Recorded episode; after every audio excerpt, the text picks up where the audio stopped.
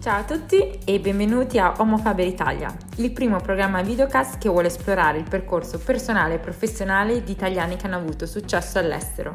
Conduce Lidia Panarello.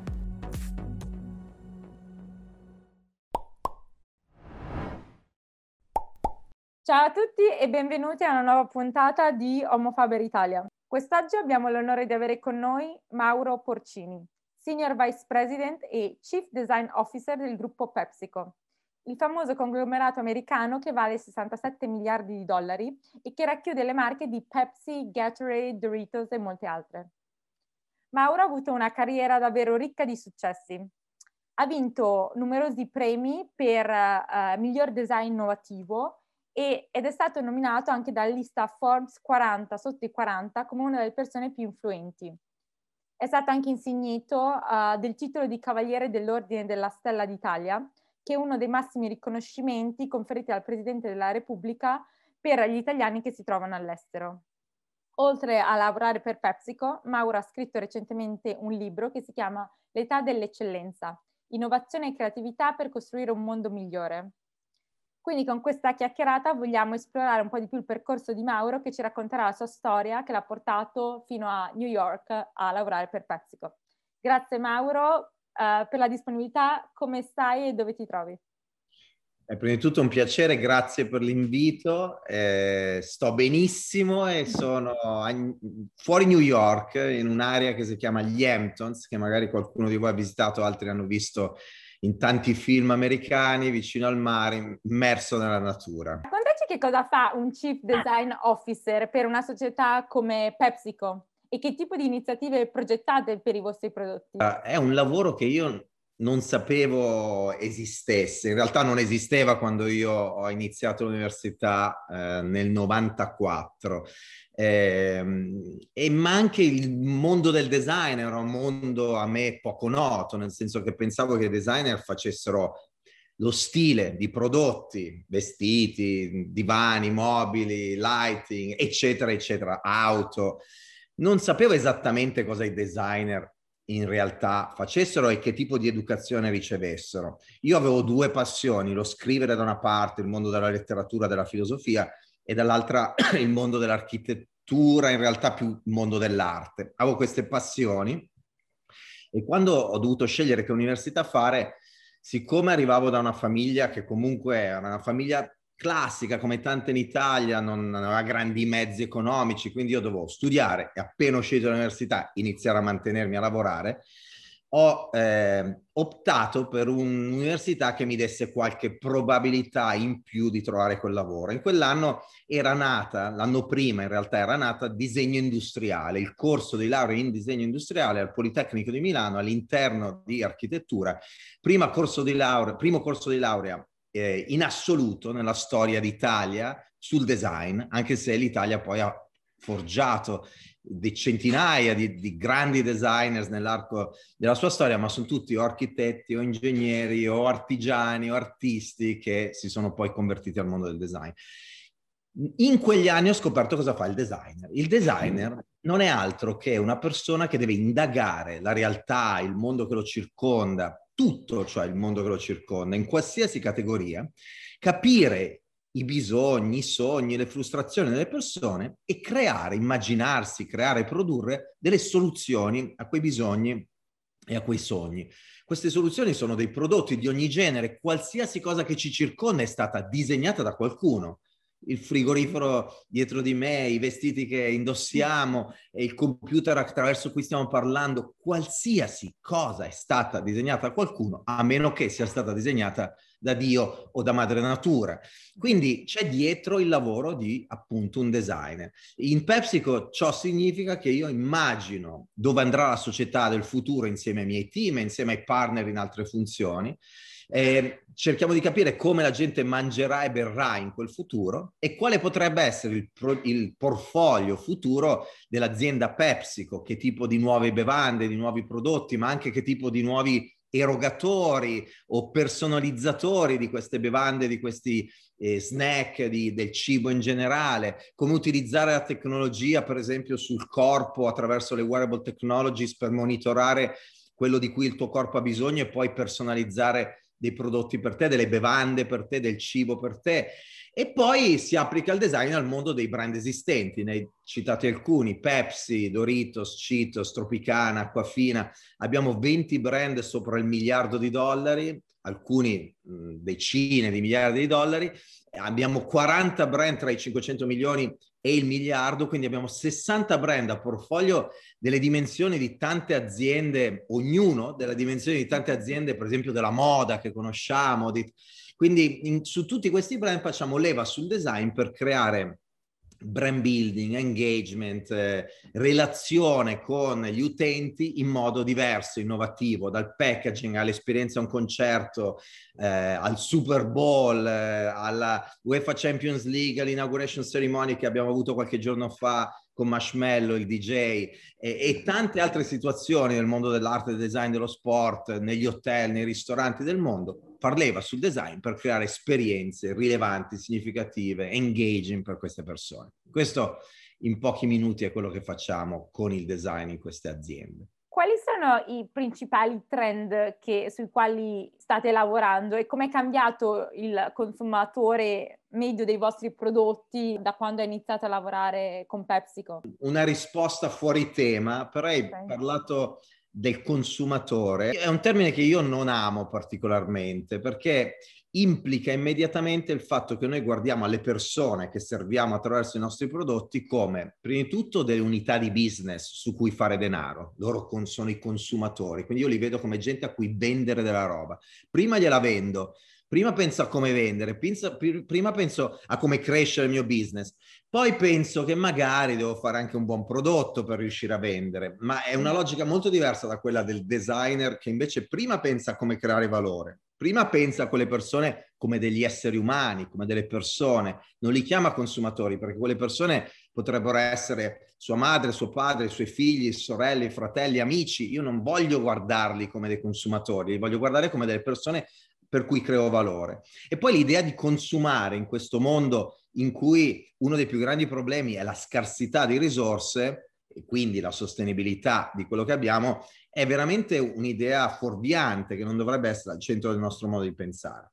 Quindi mi lego poi a quest'ultimo punto per rispondere alla tua domanda. Uno dei grandi trend è la sostenibilità, è cercare di creare dei prodotti che siano rispettosi per l'ambiente e poi anche rispettosi per la società, sostenibilità a 360 gradi di ogni genere. Ehm, un altro macro trend è quello della salute, dell'health and wellness, quindi cercare veramente di creare dei prodotti che siano sempre più salutari. Un altro importante su cui stiamo lavorando, l'ho citato velocemente prima, è quello della personalizzazione e in particolare la personalizzazione abilitata e amplificata da nuove tecnologie. Quindi come la tecnologia dai wearable computer, quindi qualcosa che ti metti addosso e che ti capisce, che ti eh, aiuta ad accumulare dati rilevanti per te, tipo un iWatch per, per intenderci, o dei cerotti intelligenti che abbiamo creato per il marchio Gatorade per monitorare eh, il, tuo, il tuo sudore, la frequenza, la composizione per personalizzare le bevande per te. Da piattaforme di quel genere, quasi futuristiche, a piattaforme che sono a portata di mano, quindi tutto quel tipo di informazioni per aumentare la nostra esperienza nella realtà, l'augmented reality a 360 gradi. Tutto focalizzato sul darti l'esperienza perfetta per te, diversa da quella di tante altre persone con i nostri stessi brand. La nomenclatura è importante, ne parlo spesso, per esempio, nel mondo dell'innovazione, che è, che è il mio mondo, quando si parla dei fallimenti. Eh, viviamo per esempio in America in una cultura dove il fallimento è accettato, viene visto come un, un passaggio per l'apprendimento e per poi crescere ulteriormente.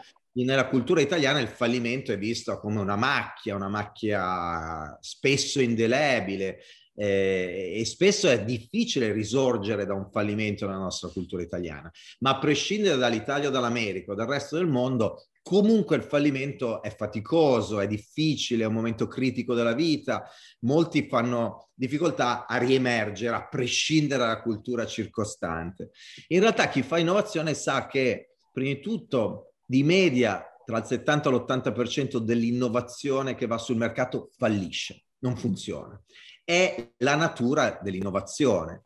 E E quindi forse non dovremmo vedere questo tipo di approccio come un qualcosa che fallisce, questo sperimentare come qualcosa che non va a buon fine, ma proprio come degli, degli esperimenti. Nel mio, eh, nel mio viaggio in 3M, cultura scientifica, cultura della tecnologia, grande multinazionale del Minnesota, tutta imperniata sulla scienza e la tecnologia, eh, lavorando quotidianamente con tanti scienziati, eh, ho notato immediatamente una cosa ovvia, ovvero che lo scienziato per arrivare a una innovazione, a un brevetto, a una, un qualcosa che cambi il mondo, eh, deve fare migliaia e migliaia di esperimenti quello che il mondo del business chiama fallimenti o errori, il mondo della scienza, della tecnologia chiama esperimenti. Mhm. Quindi un altro esempio di dove il cambiare la nomenclatura di qualcosa potrebbe veramente cambiare totalmente la prospettiva, la cultura, l'approccio, in questo caso all'innovazione.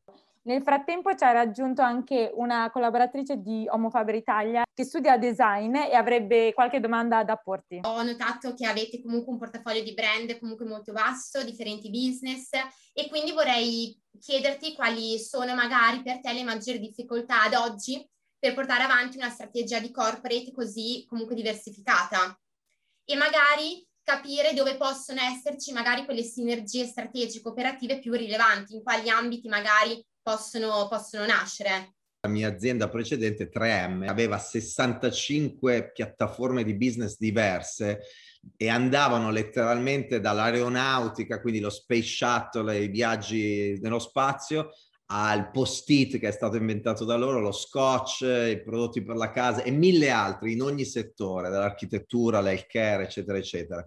Quindi già, già quella è stata una palestra pazzesca per poi venire qui in, in PepsiCo.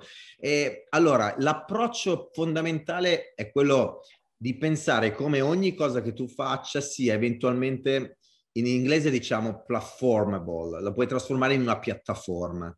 Ci sono tre punti di partenza principali quando si fa innovazione, tre dimensioni che sono le classiche di, del design thinking poi il mondo delle persone, degli esseri umani, quello che chiamiamo la desiderabilità, il mondo del business, quello che chiamiamo la redditività, e poi il mondo della fattibilità, della tecnologia, della scienza.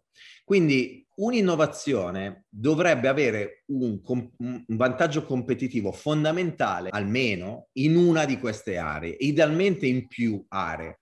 Potrebbe essere un brevetto tecnologico incredibile, potrebbe essere un vantaggio distributivo inaspettato, per esempio quando Uber è entrato sul mercato cambiando completamente le logiche della transportation, oppure potrebbe essere un'intuizione su un'esigenza di un consumatore, utente, persona, essere umano specifico eh, che nessuno ha visto prima, però anche lì bisogna capire com'è difendibile un qualcosa del genere, magari col vantaggio del primo arrivato, con l'essere i primi a creare un qualcosa e poi quindi certo. diventa branding.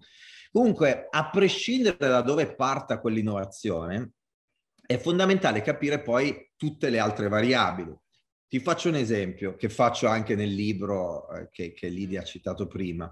Eh, se, per esempio, eh, io lavoro in PepsiCo e capisco che c'è un'opportunità per un drink eh, analcolico, però per la vita na- notturna, eh, per esempio in regioni come il Medio Oriente, dove l'alcol non è consentito nella maggior parte di quei paesi e quindi crei un qualcosa con lo stesso tipo di appeal delle bevande alcoliche, di un vino, di una birra o di altri superalcolici, però è analcolico e magari salutare, magari è un energy drink però salutare, però... insomma una categoria che non esiste. Parti dall'essere umano, parti da questo presupposto che sembra che abbia senso per le persone. Perché non lo facciamo in un'azienda come la nostra? Beh, a quel punto devi capire, uno, se hai il business model giusto, ovvero posso andare su quel mercato se ho la distribuzione per accedere a quel tipo di utenti. Se non ce l'ho, non significa che non dovrei fare una cosa del genere, significa però che avrò bisogno di, com- di, creare dal nulla una piattaforma distributiva che non avevo prima. Il mio progetto non è più un progetto di una bevanda, il progetto di una bevanda è poi la costruzione di una piattaforma distributiva in un'azienda che già ha altre piattaforme distributive. Poi la seconda domanda è, ho la giusta cultura per spingere quel tipo di prodotto premium, per esempio, in un canale che non conosco. Cultura significa non quella degli innovatori nell'azienda, ma la mia forza vendite è capace di vendere quel tipo di prodotti. Il mio management è capace di gestire margini in modo diverso, più alti, ma con un posizionamento diverso, cioè creare un qualcosa di veramente diverso. In 3M l'esempio era estremo, io ero lì a vendere sogni con una forza vendita che vendeva performance e tecnologia. Ho la forza vendita giusta e il management giusto per cercare di gestire quel... Non significa che se non ce li ho non, dov- non devo fare quel prodotto. Significa che oltre al prodotto, oltre al business model, adesso devo anche ridisegnare la cultura dell'organizzazione. E poi infine la produzione. Ho le tecnologie in house per quel tipo di prodotto, magari ho bisogno di bottiglie diverse, più premium, con tecnologie differenti. Se non ho quella tecnologia, per esempio, non riuscirò mai a crearla per un prodotto che vada su quel mercato. Devo capire quali altri prodotti posso creare o quali altri prodotti ho già nel mio portfolio per creare sinergie con gli altri prodotti. Ottimo, grazie del, del punto di vista. Un'altra domanda, quali possono essere i punti di forza, magari segreti, per portare avanti appunto business così affermati anche a livello globale ovviamente. Uno dei punti di forza principali è la capacità di pensare in grande a lungo termine. Sembra una cosa scontata, in realtà è molto difficile perché hai una pressione pazzesca dalla borsa, dagli investitori per eh, portare risultati nel brevissimo termine.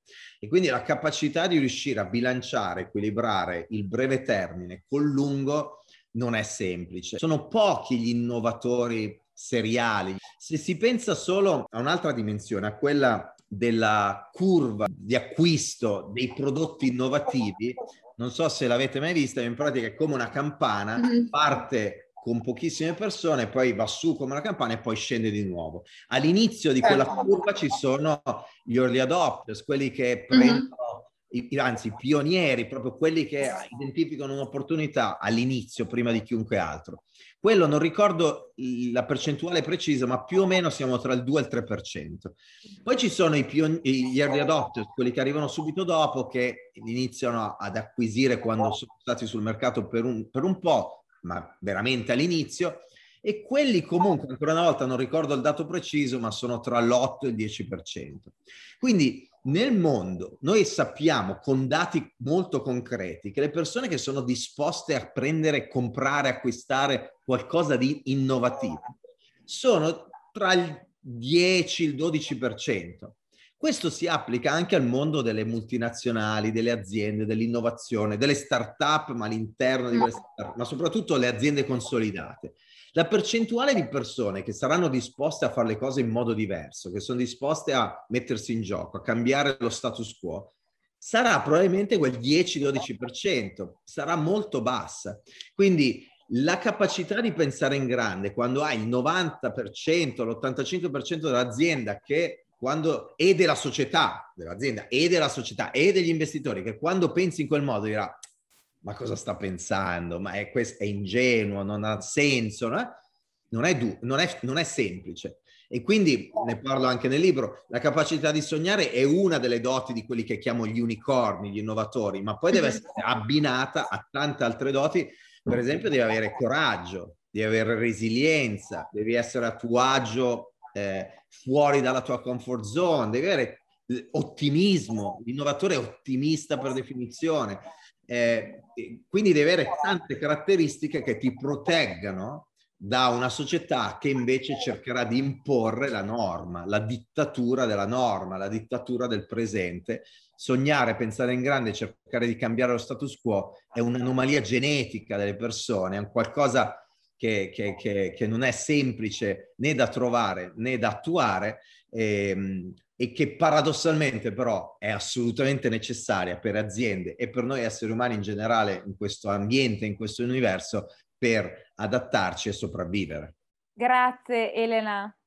Grazie. Grazie mille Lidia e arrivederci. Grazie ancora. Focalizziamoci un po' di più sul tuo percorso, uh, di come sei arrivato a ricoprire il ruolo attuale partendo da aver studiato um, design del prodotto industriale e hai raccontato che hai lavorato per 3M in Italia Quindi vogliamo sapere dal mondo di 3M che cos'è che ha imparato e poi com'è che si è concretizzata l'opportunità di andare a PepsiCo e che cosa cambia dal fare design in Italia rispetto in eh, United States.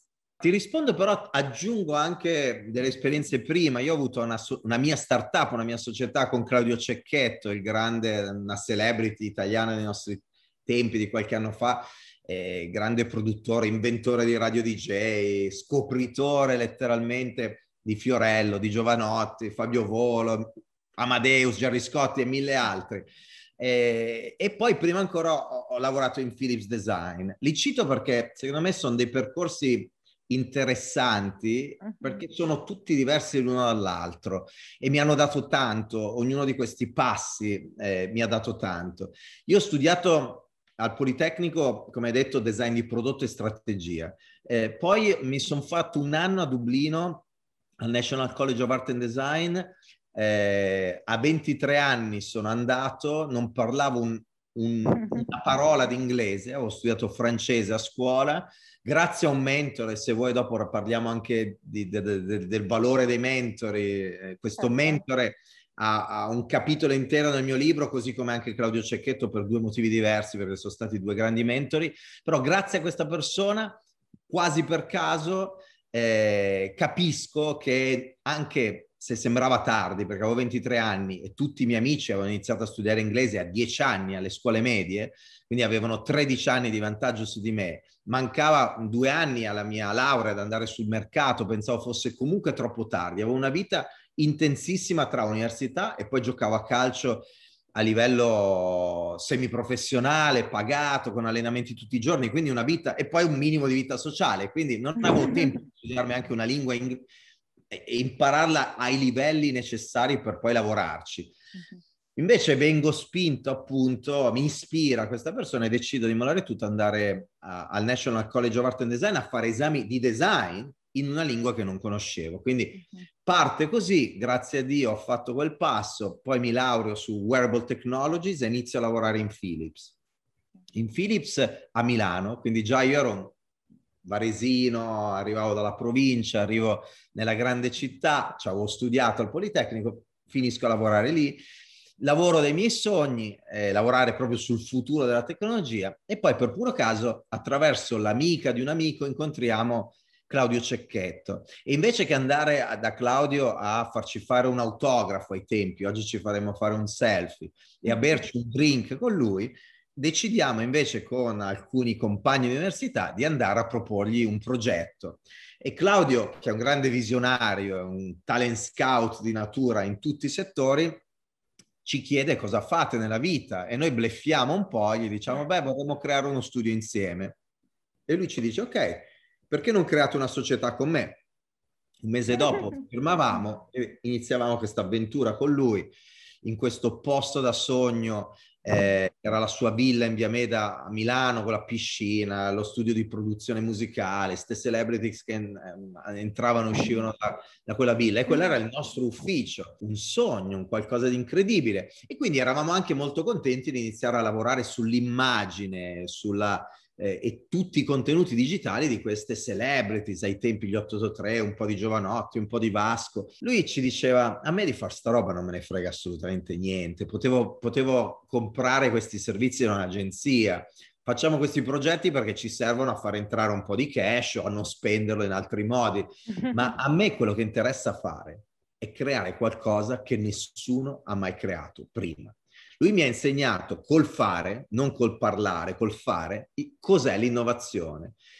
Ogni volta pensare a come posso creare qualcosa che nessuno ha mai fatto prima, ma in tutti i progetti, anche in quelli in cui nessuno se lo aspetta, soprattutto in quelli, in quelli in cui il brief è chiaro e tu ogni volta ti chiedi no, perché mi stanno chiedendo questo? Perché? E poi chiedere ancora perché, e poi ancora perché. Se ti chiedono di disegnare un ponte, la maggior parte delle persone che riceve quel brief disegnerà un ponte, lo disegnerà bellissimo, lo disegnerà super eh, funzionale. L'innovatore è quello che si chiede perché mi stanno chiedendo di disegnare un ponte. E la risposta potrebbe essere che ti devi muovere dal punto A al punto B e superare un ostacolo, per esempio un fiume, una vallata. Allora la risposta potrebbe essere non un ponte, ma un elicottero o una mm-hmm. barca o inventare un qualcosa che non esiste, ma che ti fa muovere da A a B in modo più efficiente rispetto al ponte. Claudio mi diede quello, la nostra società durò circa tre anni, due anni e mezzo, era tutta fondata sul digitale, il digitale poi c'è stata la, la bolla esplosa, erano anni veramente instabili, era il 2000 eh, e quindi chiudiamo la società, non si poteva far soldi in quel mondo, ma in quegli anni abbiamo lavorato su quello che poi successivamente è stato chiamato Bitcoin. Poi l'innovazione deve essere al momento giusto, con le risorse certo. giuste, eh, eh, non solo l'idea giusta, però un esempio del fatto che non eravamo lì a fare quello che la gente si aspettava, eravamo lì a cercare di innovare, la mentalità delle start-up. Chiudiamo l'azienda, da lì per farla breve finisco in, in 3M eh, e ci finisco perché sin dai tempi della tesi avevo lavorato su queste wearable technologies e il Louvre di Parigi prima e poi l'Art Center di Seoul subito dopo mi avevano chiesto di esporre alcuni di questi progetti e quindi tante di, di, quelle tecnologie che usavamo arrivavano anche dal mondo di 3M attraverso anche delle persone che conoscevo ehm, al di fuori dell'azienda ma connesse a 3M per farla breve 3M decide di andare ad assumere questo ragazzino che aveva 27 anni a fare a, a capo del design per il mercato consumer in Europa. Quindi uno dei sei business dell'azienda solo sull'Europa. Quindi comunque un lavoro da una parte molto grande, ampio per un, per un ragazzo di 27 anni, dall'altra in realtà nella logica globale della multinazionale era comunque molto focalizzato. Ero però l'unico designer all'interno dell'azienda e io parto da lì, dalla periferia dell'impero americano, in un mercato piccolo per l'America di 3M, qual era l'Italia, con il sogno di cambiare il modo di fare innovazione in questa multinazionale. Un sogno per definizione ingenuo, parlavamo prima di sogni, naif, da ragazzino, e molti, lo so oggi, eh, ridevano di quel sogno, eh, rolling the eyes, come dicono gli americani, o comunque o magari mo- alcuni con tenerezza per questo ragazzino sognatore, altri con molto cinismo per questo ragazzino che invece doveva focalizzarsi sulla concretezza dell'azienda. Io ho continuato a sognare, ma anche poi dandogli quello che loro volevano. Il trucco è ricevi un brief, dagli quello che gli serve, a meno che pensi che tu stia danneggiando l'azienda con quello che ti chiedono.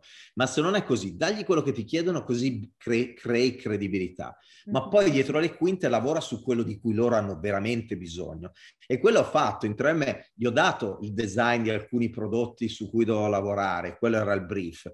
Ma in realtà ho iniziato a cercare di cambiare completamente il modo di fare innovazione con un approccio design driven della multinazionale dall'inizio. Questo è stato il percorso e piano piano, progetto dopo progetto, eh, sono riuscito a iniziare a virare la rotta di quella grande azienda. Dopo eh, otto anni, sette anni e mezzo mi sono trasferito negli Stati Uniti, ma già a 30 anni nel 2005, quindi dopo cinque anni, no, dopo due anni, due o tre anni in azienda, ero già a capo del design mondiale dell'azienda con dei team negli Stati Uniti, in Cina, quindi le cose sono iniziate a muoversi, poi per, di default mi sono dovuto spostare negli Stati Uniti, in Minnesota, Minneapolis, non sono andato in America perché volevo andare in America, a New certo. York, sono andato a seguire, a seguire un sogno, non ho lasciato l'Italia perché volevo lasciare l'Italia, sarei potuto finire in Corea, sarei potuto finire in un paesino fuori Firenze, inseguivo un sogno.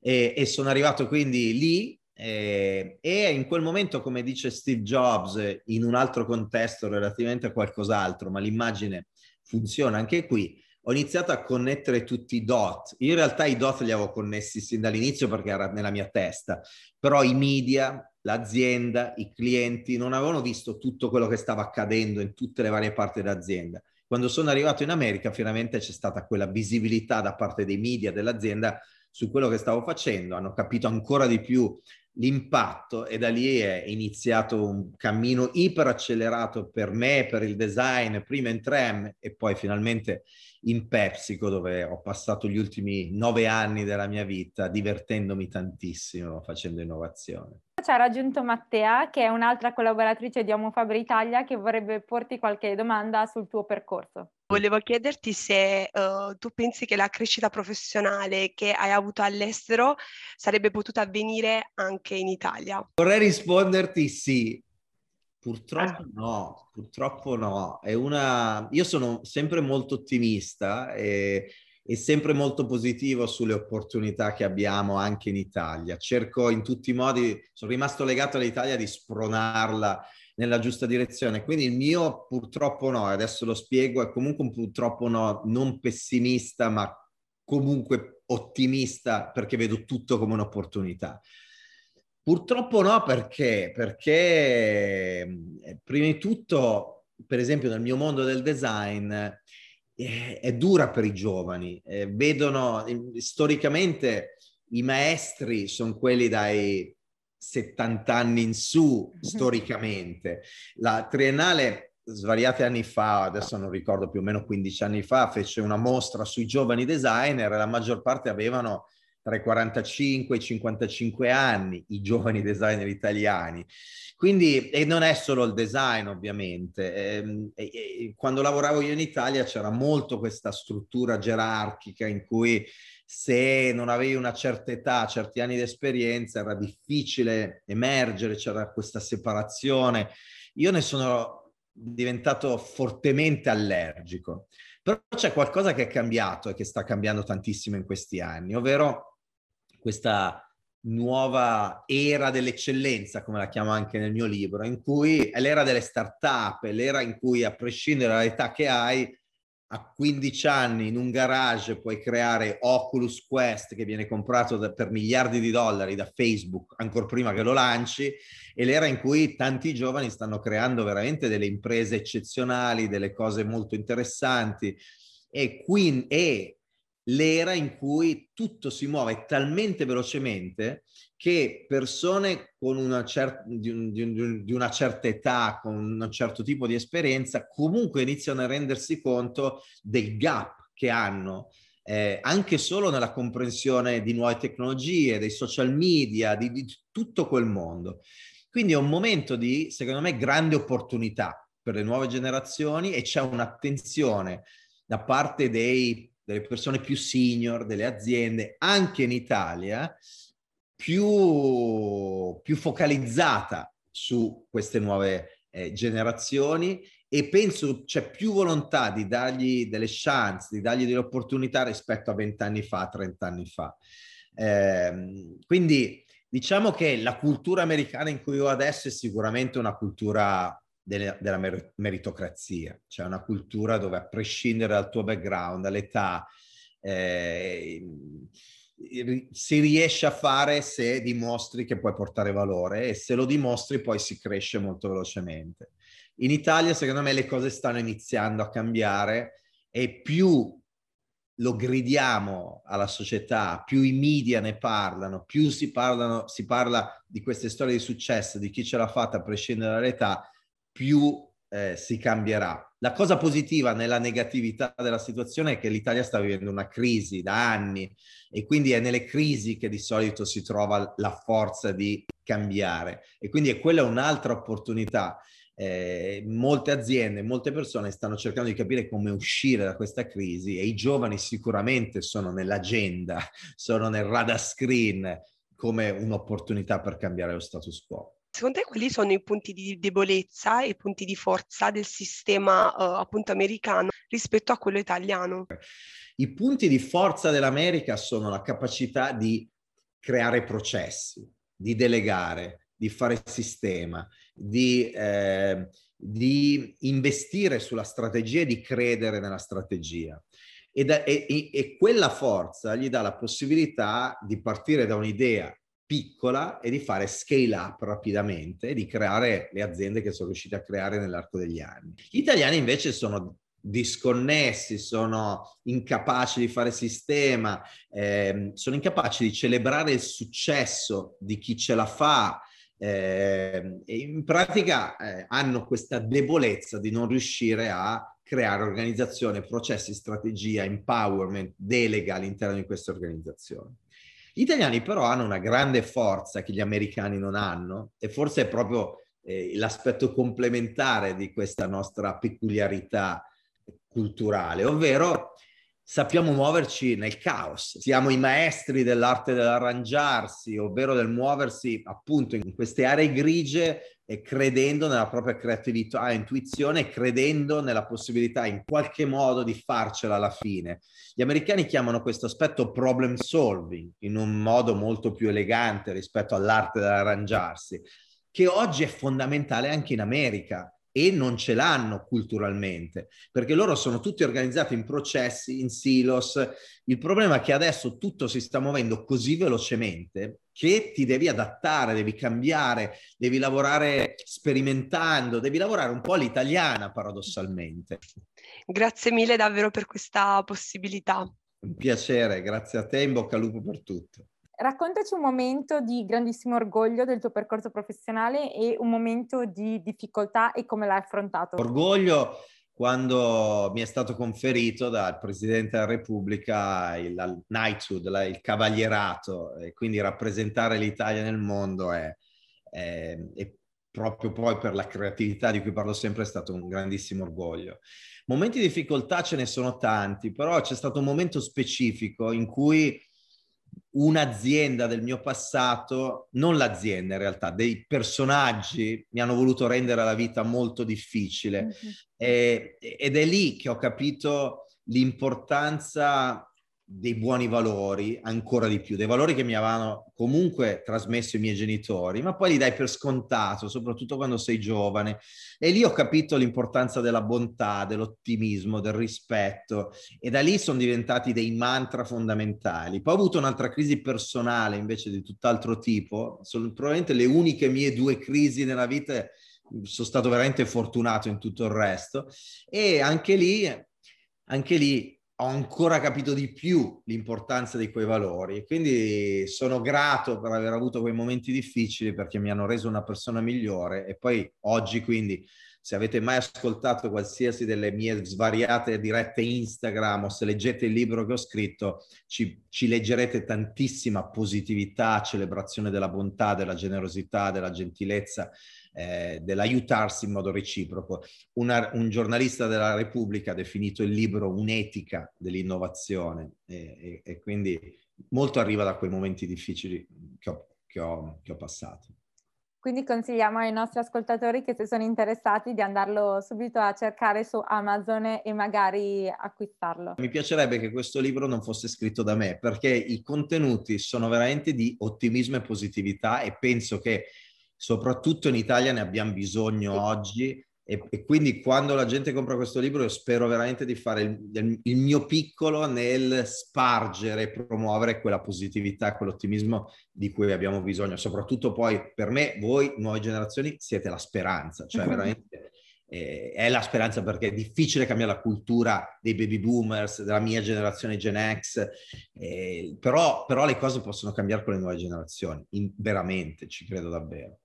Dici brevemente quali sono i messaggi chiave e perché dovremmo acquistarlo? Guarda, è un libro, come dicevo, molto ottimista, che parla di una società che sta cambiando e di, della necessità quindi di fare innovazione in modo diverso in questa società. La seconda parte del libro parla di come pensano, come sentono, come si comportano questi innovatori, caratteristiche più classiche, tipo la capacità di sognare, di creare visioni e poi di eseguirle, di sperimentare, ma altre caratteristiche inaspettate, l'importanza dell'ottimismo, della bontà legata alla produttività, del rispetto, dell'umiltà eh, e di come tutte queste caratteristiche siano fondamentali per creare anche valore di business. E poi tutto il libro, per chiudere, è permeato da tantissime esperienze personali, dalla mia infanzia a Varese fino ad arrivare al mio primo incontro con Beyoncé per il mio primo progetto in, wow. in Pepsico, o le collaborazioni o l'amicizia con personaggi come Kanye West o Giovanotti, o i miei incontri nel backstage del World Business Forum prima del mio speech, eh, seguendo lo, il suo speech con Richard Branson o Nicolas Negroponte.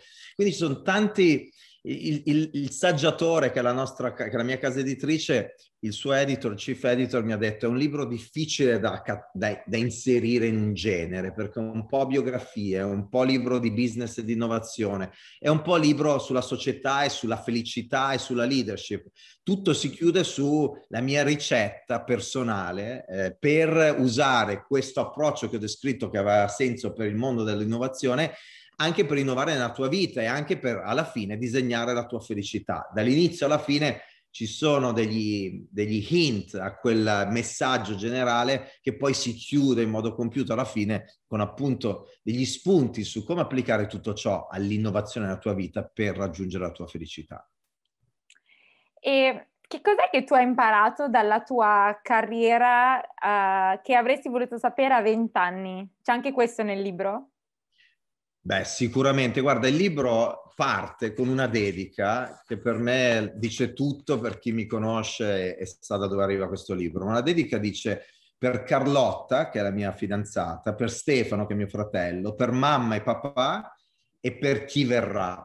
Per chi verrà sono i figli che ancora non ho, ma sono veramente le persone a cui ho pensato quando scrivevo questo libro. Cosa vorrei insegnare ai miei figli? E e proprio come l'hai descritta tu, quelle cose che io a vent'anni avrei voluto che qualcuno mi dicesse. E quindi ce ne sono in realtà tante, però eh, l'importanza fondamentale della curiosità, la sete di sapere, che un po' mi caratterizzava, ma se qualcuno me l'avesse por- detto e mi avesse fatto capire come portarla ancora eh, più avanti in modo più consapevole e, e, trasformarla veramente in un asse strategico sarebbe stato veramente utile. Eh, l'importanza dell'umiltà, l'importanza del saper ascoltare, del saper muoversi. Eh, eh, parlando con chiunque, crea- creando connessioni con chiunque, cercando di assorbire, assorbire, assorbire, capendo che la scuola è solo l'inizio di un percorso di apprendimento, ma la vita deve essere vissuta come un apprendimento continuo, quindi vivere la vita con quella sete di sapere. E lo dico e lo voglio veramente che i giovani sentano questo messaggio, perché più delle volte sentiamo l'opposto. Devi essere eh, devi avere un po' di cattiveria nel business, la competizione, l'idea di vincere contro gli altri. No, funziona anche l'approccio opposto, la, la, bontà non è una debolezza, l'ottimismo non è una debolezza, eh, anzi celebriamoli e, e penso di, il mio caso è un caso molto tangibile del fatto che questo approccio funziona. Qual è secondo te il miglior prodotto di design che è stato mai concepito? Eh, qui dirò una banalità, ma alla fine la verità, secondo me l'iPhone ha cambiato la vita di tutti in meglio, ci ha digitalizzato, connesso in modo incredibile. Dopo tutti questi anni di vita negli Stati Uniti, qual è un tuo tratto tipicamente italiano che ancora non hai perso? Eh, la capacità, beh, sicuramente il mio body language. Ok. Se devo pensare a una domanda, a una risposta, ce n'è tanto, passione, creatività, vulcanicità, l'italiana, col mio accento, col mio body language, è tutto connesso in un unico mix. Grazie mille Mauro per questa splendida chiacchierata. Um, a nome di Open Faber Italia davvero ti ringrazio per i messaggi che ci hai trasmesso, quali quelli dell'ottimismo, dell'importanza di sperimentare, di fallire al fine di innovare ed avere sempre sete di conoscere e tanta tanta curiosità. Lidia, grazie a te, grazie agli ascoltatori, in bocca al lupo a tutti. Alla prossima puntata.